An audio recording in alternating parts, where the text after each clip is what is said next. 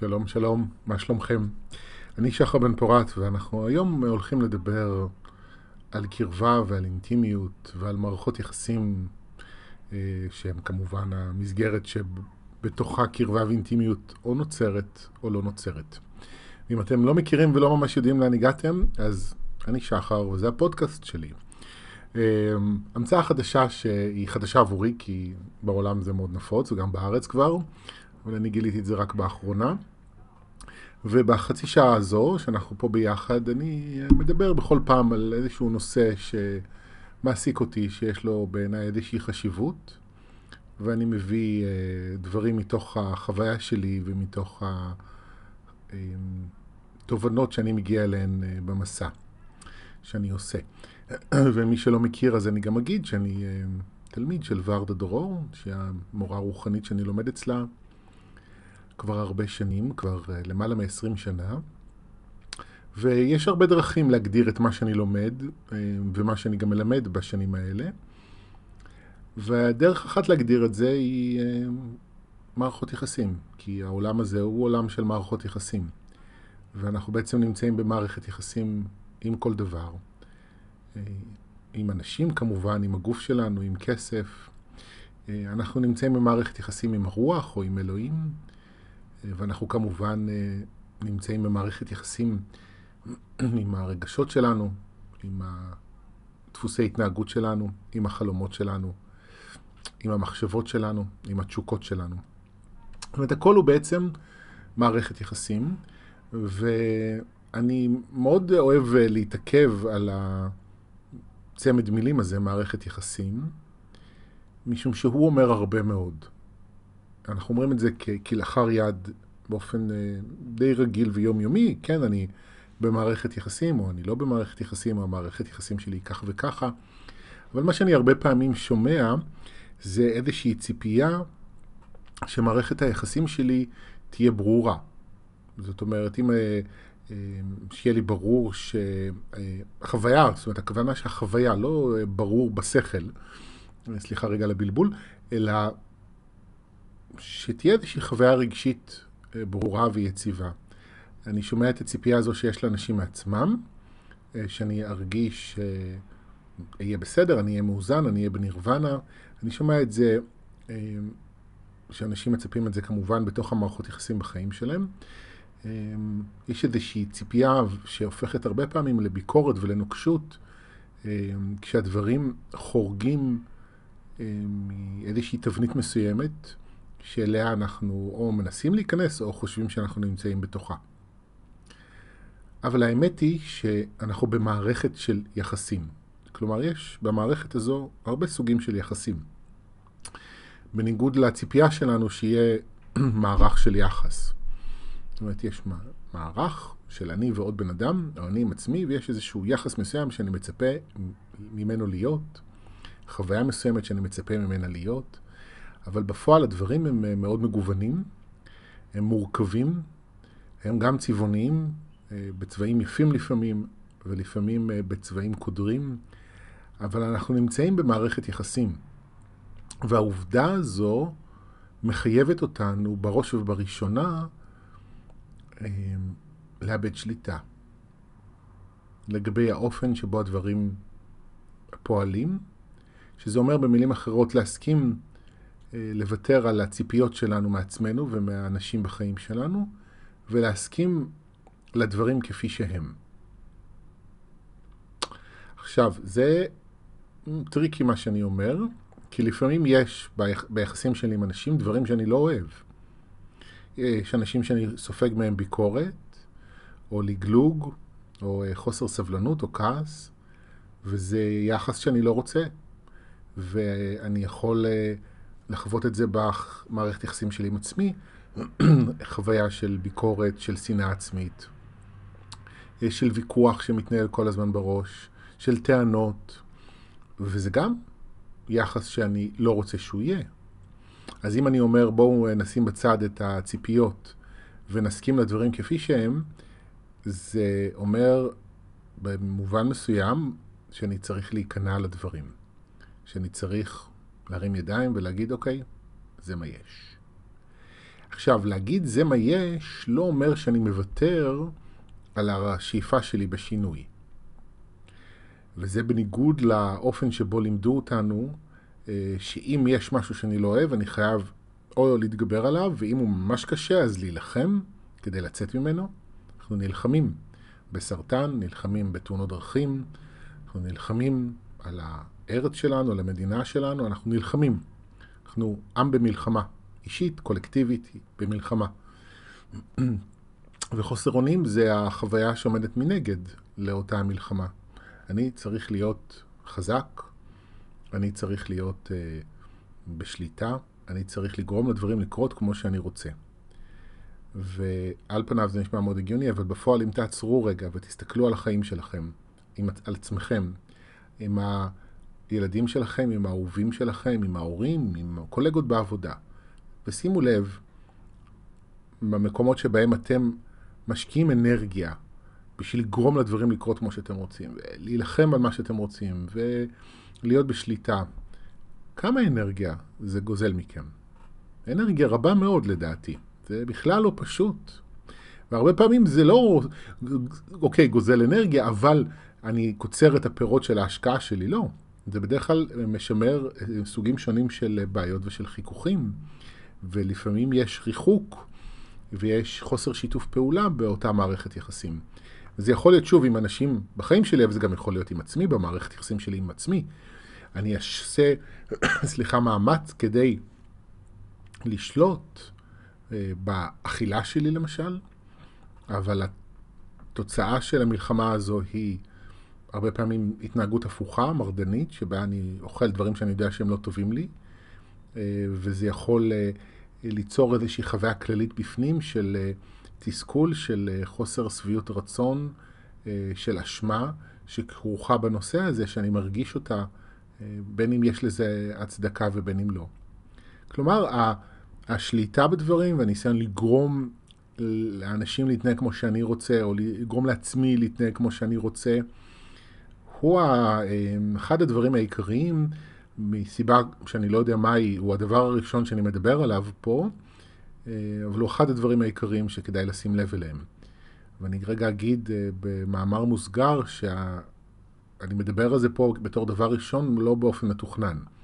אני לא מקליט את הפודקאסט הזה עם איזושהי תוכנית מסודרת בראש של מה אני הולך להגיד. אין לי דף לידי של נקודות שאני רוצה לדבר עליהן. אני מתכוונן על נושא מסוים ואני פותח את המיקרופון ומתחיל לדבר. ומה שעולה עולה. אז זה הדבר הראשון, השליטה הזו, ההתעקשות או העקשנות הזו שאני מפעיל כדי להיות כמו שאני חושב שאני צריך להיות, כדי שהחיים שלי או האנשים בחיים שלי יהיו כפי שאני רוצה שהם יהיו, והכל במטרה לחוות איזושהי חוויה מסוימת ולהימנע מחוויה אחרת. ואני בא ואומר בתור התחלה, בואו נהפוך את היוצרות. בואו נסכים למה שקורה. שוב, לא מתוך במטרה להתפשר ולהסתפק במה שיש, אלא כדי להסתכל על דברים מחדש ולהסתכל על דברים אחרת. כי מה שקורה במערכות יחסים שלי הוא השתקפות של מערכת יחסים שלי בתוכי. ומה שקורה במערכת יחסים שלי בתוכי עלול פעמים רבות לבוא לידי ביטוי במערכות יחסים שונות בחיי. כלומר, הביקורת שאני חווה מבחוץ, הכעס שאני חווה מבחוץ, הטענות שאני חווה מבחוץ קיימות בתוכי, האהבה שאני חווה מבחוץ, התמיכה שאני חווה מבחוץ, המחמאות שאני מקבל מבחוץ, גם הם קיימים בתוכי.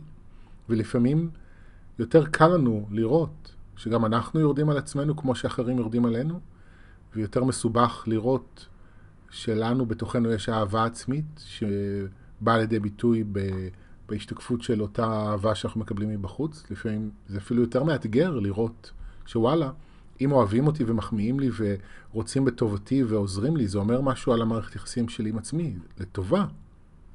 לפעמים זה מאתגר לא פחות לראות את זה. אז אני אומר בתור התחלה, בואו נעצור. בואו נסתכל, בואו נחווה, בואו נהיה בתוך מה שקורה. עכשיו, זה לא קל, אני אומר את זה מראש.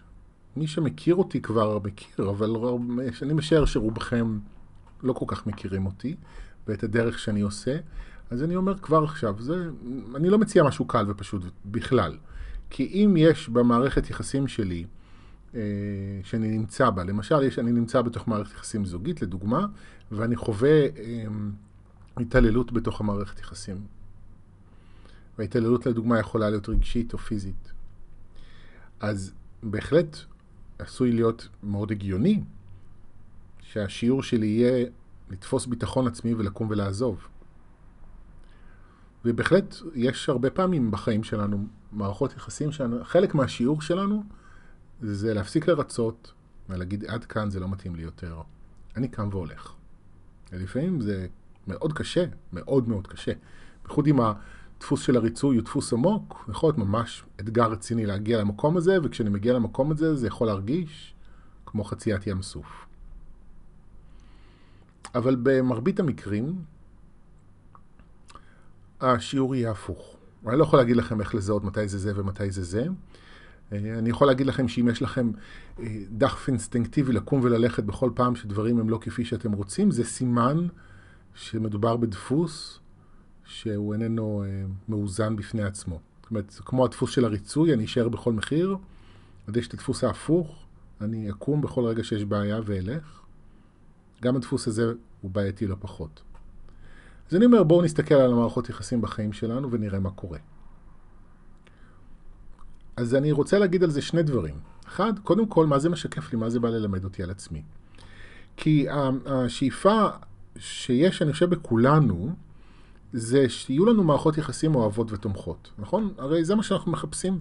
אנחנו מחפשים אהבה ותמיכה וחברות, בין אם זה מההורים שלנו, מהבני בנות זוג שלנו, מחברים, מחברות, ידידים, ידידות, זה מה שאנחנו רוצים בעצם. אנחנו רוצים להיות בסביבה אנושית שבה אנחנו מרגישים אהובים ורצויים, שיש לנו מקום לבטא ולהתבטא.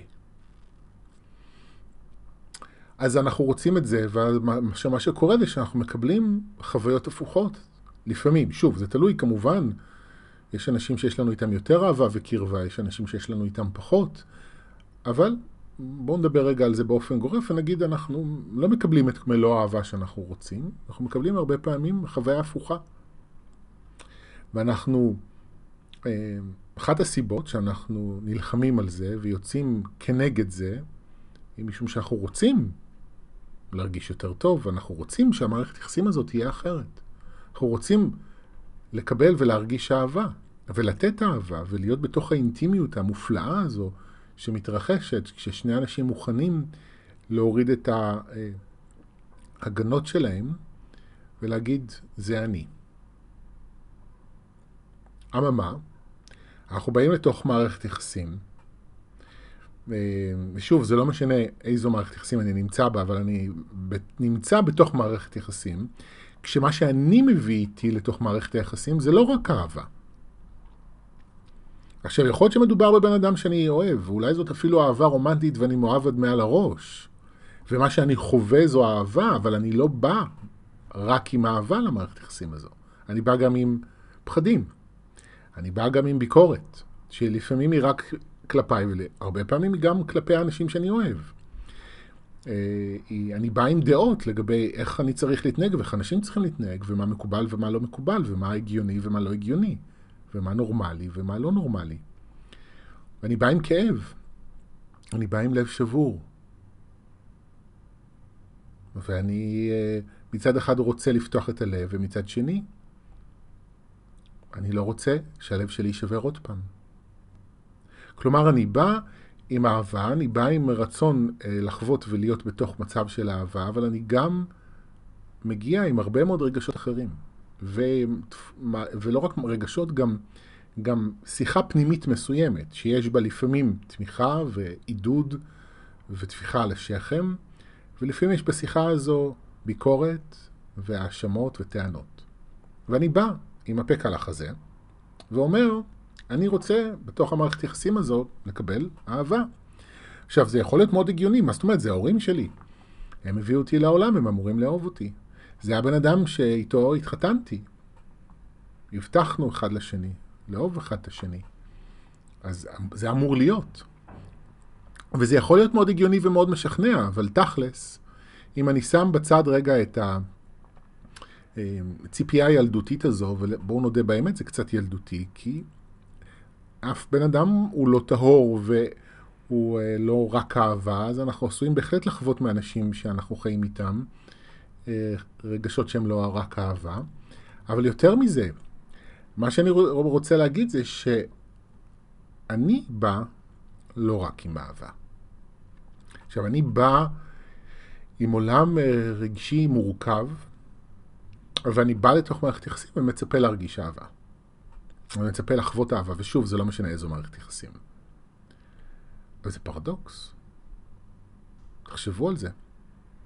אם אני בא עם X לתוך משהו, איך אני יכול לצפות לקבל Y? למה? כי מה? עכשיו, אני מבין את הציפייה הזו, בגלל שאנחנו לא רגילים לעשות את הקשר בין מי שאני לבין המציאות שלי. אנחנו לא רגילים לעשות אחד ועוד אחד ולהגיד אם זה ועוד זה שווה זה. שאם אני בא עם פחד ואהבה לתוך מערכת יחסים, אז אני אחווה פחד ואהבה בתוך המערכת יחסים. אנחנו לא רגילים לתפוס את המציאות ככזו. אנחנו רגילים, אנחנו באים עם איזושהי תמימות, ואפילו ילדותיות במידה מסוימת של כן, ואז כשזה לא קורה, אנחנו מתעצבנים ורבים, ומה פתאום? ויש, מה זאת אומרת, הבן אדם אמור לאהוב אותי. הבן אדם אמור לתת לי תחושה של ביטחון. אז כמו הציפייה שיש לי מעצמי, להרגיש כל הזמן בצורה מסוימת ולהתנהג בצורה מסוימת, ככה יש לי גם מהאנשים שאני חי איתם. אבל זה לא עובד. וזה לא עובד מהסיבה הזו, כי אני לא כזה. עכשיו, אם אני עוצר ומוכן להתחיל להסתכל על הקשר בין מי שאני לבין הדינמיקה של אותה מערכת יחסים בעייתית שיש בחיים שלי, אם אני מוכן להתחיל ללמוד ממה שקורה לי עם הבן אדם המסוים הזה, על היחסים שלי עם עצמי, זה כבר Game Changer. זה כבר שינוי פנימי שמשנה מציאות. כי אני באותו רגע בעצם מפסיק להיות קורבן. עכשיו, זה אולי לא זבנג וגמרנו, זה בטוח לא זבנג וגמרנו, זה שינוי לא קורה בבת אחת, פעם אחת וזהו, אבל כל פעם שאני חוזר לזה, ואני אומר, רגע, אוקיי, אני יכול לכעוס על הבן אדם ולבוא אליו בטענות, זה בסדר גמור, זכותי כבן אדם בכדור הארץ לבוא בטענות, אני לא בא בטענות לזה שאני בא בטענות,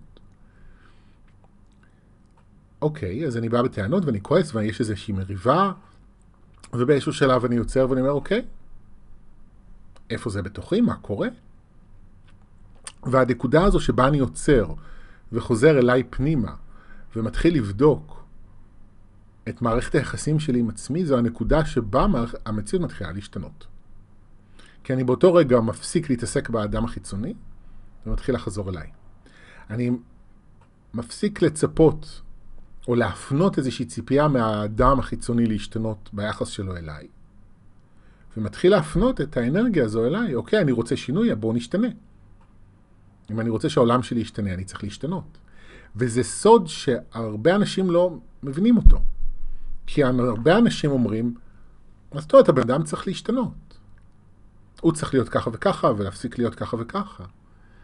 והבן אדם הזה לא מתעניין בשלומי, והוא לא נותן לי אהבה, והוא לא מחמיא לי, והוא לא מכבד אותי, והוא לא מקשיב לי, והוא לא עושה בשבילי. זה יכול להיות גם היא, דרך אגב. אוקיי, יכול להיות שזה נכון. אבל מה קורה אצלי? קודם כל, עד כמה אני מקשיב, נותן, מכבד, מקבל את האדם שעליו אני כועס. זו שאלה אחת, ושאלה השנייה זה עד כמה אני נותן את זה בכלל לעצמי. עד כמה אני מקשיב לעצמי, עד כמה אני מתעניין בעצמי, עד כמה אני מתייחס אליי באותו האופן שבו אני רוצה שאותו אדם או אנשים כאלה ואחרים יתייחסו אליי. ואני אומר לכם, וזה תבדקו אותי, תחקרו את הדברים, אבל אני אומר לכם כבר עכשיו, שכל פעם שיש לי טענה למישהו אחר על משהו שאני לא מקבל ממנו, זה משום שאני לא נותן מספיק מזה לעצמי. והרבה פעמים, אני גם לא נותן מזה מספיק לאותו אדם מסוים. עכשיו, המשמעות של מה שאני אומר יכולה לפעמים להיות מייאשת, כי פתאום אני קולט של רגע, זה לא סתם, זה לא רק הוא לא אוהב אותי, או הוא יורד עליי, אלא אני פתאום קולט שאני יורד עליי. וזה יכול פתאום אולי לאיזה רגע או שניים לייאש ולגרום לאיזו תחושה של אוקיי, מה לזלזל עושים עם כל זה? אז כמו שאמרתי, כל מודים בזה שזה ככה. ואז מתחילים לעשות עבודה. עכשיו אני, כל אחד בדרך שלו, עם הכלים שלו, חשובה מאוד מודעות עצמית וחשובה הסכמה לרפא את עצמי. כי ובעיקר, אחד הדברים שחשובים, יש הרבה דברים שחשובים בדרך, חשובה סבלנות, חשובה עדינות, אבל גם חשוב להיות בדברים. ולהיות בדברים שוב מחזיר אותי לנקודה של חוסר אונים עליה דיברתי בתחילת הפודקאסט הזה. אני למדתי לא להיות בחוסר אונים, אבל ריפוי פנימי מחייב חוסר אונים. כי יש איזשהו פרק זמן שעובר מהרגע שאני מזהה מה אמור להשתנות עד שהשינוי הזה קורה, והפרק זמן הזה הוא כמעט תמיד יותר ארוך ממה שהייתי רוצה, ובדרך כלל אני מגיע לאיזשהו שינוי, ואז אני בטוח שזהו, סיימתי, ואז אני עובר עוד זמן, ואני קולט שאני חוזר לאותה התנהגות או לאותה סיטואציה, כי הדברים לא באמת הסתיימו, והריפוי עדיין לא הושלם. וזה יכול לתסכל. אבל ככה דברים עובדים, קחו בחשבון, הם עובדים בסבבים. כל פעם אני חוזר לאותו דפוס ממקום יותר עמוק. והדרך הזו, אחד הדברים שהיא מחייבת זה להסכים להיות בחוסר אונים הזה, שבו אני רואה איך אני פועל, אני שומע את השיחה שלי עם עצמי, מזהה את הבעיה שיש בתוכי, אבל אני עדיין לא יכול לשנות אותה. עכשיו, מאחר ואנחנו נמצאים בעולם של מערכות יחסים, בעיניי חלק מאוד משמעותי מריפוי זה לקבל עזרה. עזרה יכולה להיות ספר, יכולה להיות שיעור, יכולה להיות סדנה.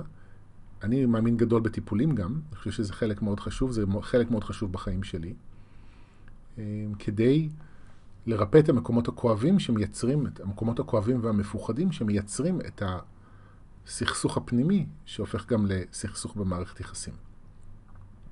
עכשיו אני רוצה לגעת פה בעוד נקודה שקצת דיברתי עליה בין הדברים, ואני רוצה רגע לחדד אותה בדקות האחרונות של הפודקאסט הזה, ולדבר על הדואליות הזאת שאנחנו באים איתה לתוך אינטימיות.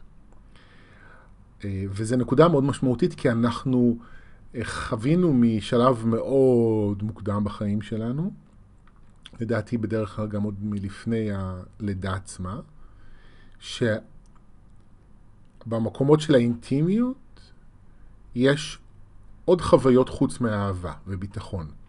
יש חוויות של חוסר ביטחון, יש חוויות של כאב, יש חוויות של אובדן. זאת אומרת, קוראים הרבה דברים שהם לא בכך דברים שקוראים לנו, יכולים לקרות לסביבה הקרובה שלנו, לאמא שאנחנו בתוך הרחם שלה כרגע, לבן בת זוג, וזה כמובן יכול לקרות לנו מהרגע שאנחנו נולדים, והאופן שבו מגדלים אותנו עם החוקים של בסדר או לא בסדר, תעשה ואל תעשה, ועונשים וצעקות.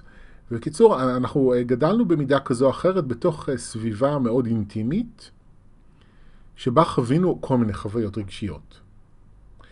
ואני חושב שזה בסדר גמור, כי ככה החיים הם גם, החיים כולם הם, שוב, מערכת יחסים ולא מערך של יחס. יש הרבה סוגים של חוויות ויחסים.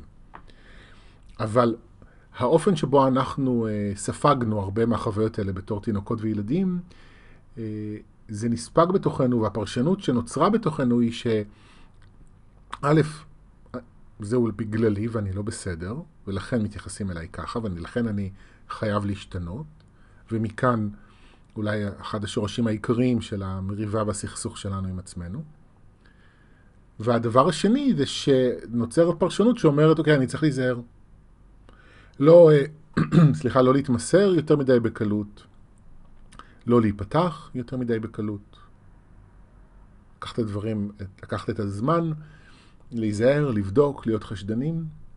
עכשיו אני אומר את זה, זה נשמע כאילו בקטנה, מערך ביקורת, בקרת איכות, אבל זה יכול להיות מאוד מסובך, כי אז אני עלול כל החיים שלי למצוא את עצמי עם איזשהו מחסום מקרבה ופחד מלהתקרב לאנשים, וזה אחד הדברים העיקריים שאני מתמודד איתם בחיים האלה.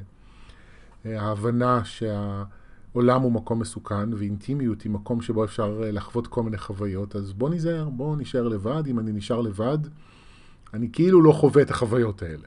אני כאילו נשאר בסביבה מוגנת, אבל מה? יש לנו בו זמנית צורך בקרבה ובאהבה. אנחנו מחפשים אחרי זה בכל מיני צורות. אז גם אם אני מתעקש להישאר לבד, אני לא באמת, אף פעם יהיה לי טוב בתוך עצמי. אני אף פעם לא באמת ארגיש מלא ומסופק ב-100%, כי תמיד יהיה חסר משהו. אבל מצד שני, אם אני הולך אחרי הצורך והרצון בקרבה ובאינטימיות ובאהבה, אני גם מביא איתי מקום שאומר, רגע, בוא נזהר. ואם אני גדלתי בבית שבו הדרך של ההורים זה לתת אהבה, זה להרביץ מכות, אני עלול למצוא את עצמי במערכת יחסים אלימה, מכל סוג שהוא, כי בשבילי זאת אהבה. אני עלול לייצר, אם אני גדלתי בבית שבו אין מגע, אני עלול לייצר מערכות יחסים בחיים שלי שאין בהן מגע, כי בשבילי זה בית. אז יש גם את זה, שאני ממשיך לייצר את הבית שבו נולדתי מבלי לשים לב, ויש את מה שהתחלתי לומר קודם, אני בא עם מסר כפול. אני רוצה ולא רוצה. אני רוצה אבל מפחד. אני רוצה אבל אולי לא. והרבה פעמים זה יכול לקרות בזוגיות, שאני נמצא עם בן אדם כאילו מדברים על הפחד ממחויבות. אבל מה זה פחד ממחויבות? זה? אולי לא. אולי כדאי להיזהר. כי אני עלול להיפגע, אני עלול להרגיש כל מיני רגשות לא נעימים. והרי אני רוצה מערך של יחס. אני רוצה להרגיש חוויה מסוימת. ואז, מאחר ויהיה אפשר, אז אולי לא. עכשיו, אפשר כמובן לחיות לבד, לנסות לפחות לחיות לבד. אני מכיר את הדפוס הזה היטב אצלי, וזה לא כיף. ולשמחתי אני בעמל רב יוצר זוגיות וחברויות, ואני חלק מקהילה רוחנית, וזה מחייב אותי הרבה מאוד לעבוד עם הנושא הזה, כדי באמת לרפא את המסר הכפול שלי, את החוסר האמון שלי, ואת הציפייה שיש לי להרגיש משהו מסוים. ולקחת בחשבון שאם אני רוצה אינטימיות בחיים שלי, קודם כל זה לא רק אינטימיות עם אנשים, זה אינטימיות איתי. כי דרך המפגשים עם אנשים, אני חוזר אליי. אבל בנוסף לזה, המשמעות היא שאני צריך להסכים לחוות כל מיני חוויות. כי בקרבה יש גם פחד לאבד. אומרים הרבה נכסים, הרבה דאגה. זה נכון לא רק לגבי נכסים פיזיים, זה גם נכון לגבי אנשים. ככל שיש לי יותר אנשים שאני אוהב בחיים שלי, וככל שאני יותר פתוח אליהם וקרוב אליהם, אני יותר מפחד לאבד אותם. אז קרבה מביאה פחד לאבד, והיא יכולה להפגיש אותי, לשים אותי במצבים של מריבות, של כעס. אני יכול להיפגע, אני יכול להרגיש כאב במצבים מסוימים. כלומר, אני יכול להרגיש הרבה מאוד רגשות, ואני יכול, שוב, כמו שאמרתי בתחילת הדברים, דרך האדם והיחסים היחס שאני מקבל מבחוץ, לגלות שבעצם על עצמי כל מיני דברים. אולי לגלות שאני יותר טוב ממה שחשבתי, אבל אני עשוי גם לגלות מקומות של לא בריאים, של האופן שבו אני מדבר עם עצמי ומתייחס לעצמי, דרך איך שמתייחסים אליי. זאת אומרת, אני יכול לגלות הרבה מאוד דברים עליי. עכשיו זה גם מאוד מעניין וזה מאוד כיף, אבל זה מחייב הסכמה. ולא תמיד יש לנו אותה. ולא תמיד אנחנו לא תמיד מודעים שאין לנו את ההסכמה הזו. אבל אנחנו לא מבינים למה זה לא קורה, למה זוגיות לא קורית, למה חברויות לא ממש מחזיקות מעמד, למה יש לי מריבות וסכסוכים בתוך מערכות היחסים. אז הנה, בחצי שעה האחרונה זה מה שניסיתי לעשות, זה לספר לכם מהנקודת מבט שלי ומההבנה שלי על לפחות היבטים מסוימים של התשובה לשאלה למה. יש לכל אדם סיבות אינדיבידואליות, ובטח יש עוד סיבות שנכונות להרבה מאיתנו, אבל אלה הדברים העיקרים שלי, מהמסע שלי גם מבין וגם רואה. זהו. אני מקווה שזה עזר לכם, העיר לכם איזושהי פינה במסע שלכם. אני אשמח אם תשתפו אותי בתגובות, בשאלות. ועד אז אנחנו ניפרד. תודה שהאזנתם, אנחנו ניפגש בפודקאסט הבא. ביי ביי.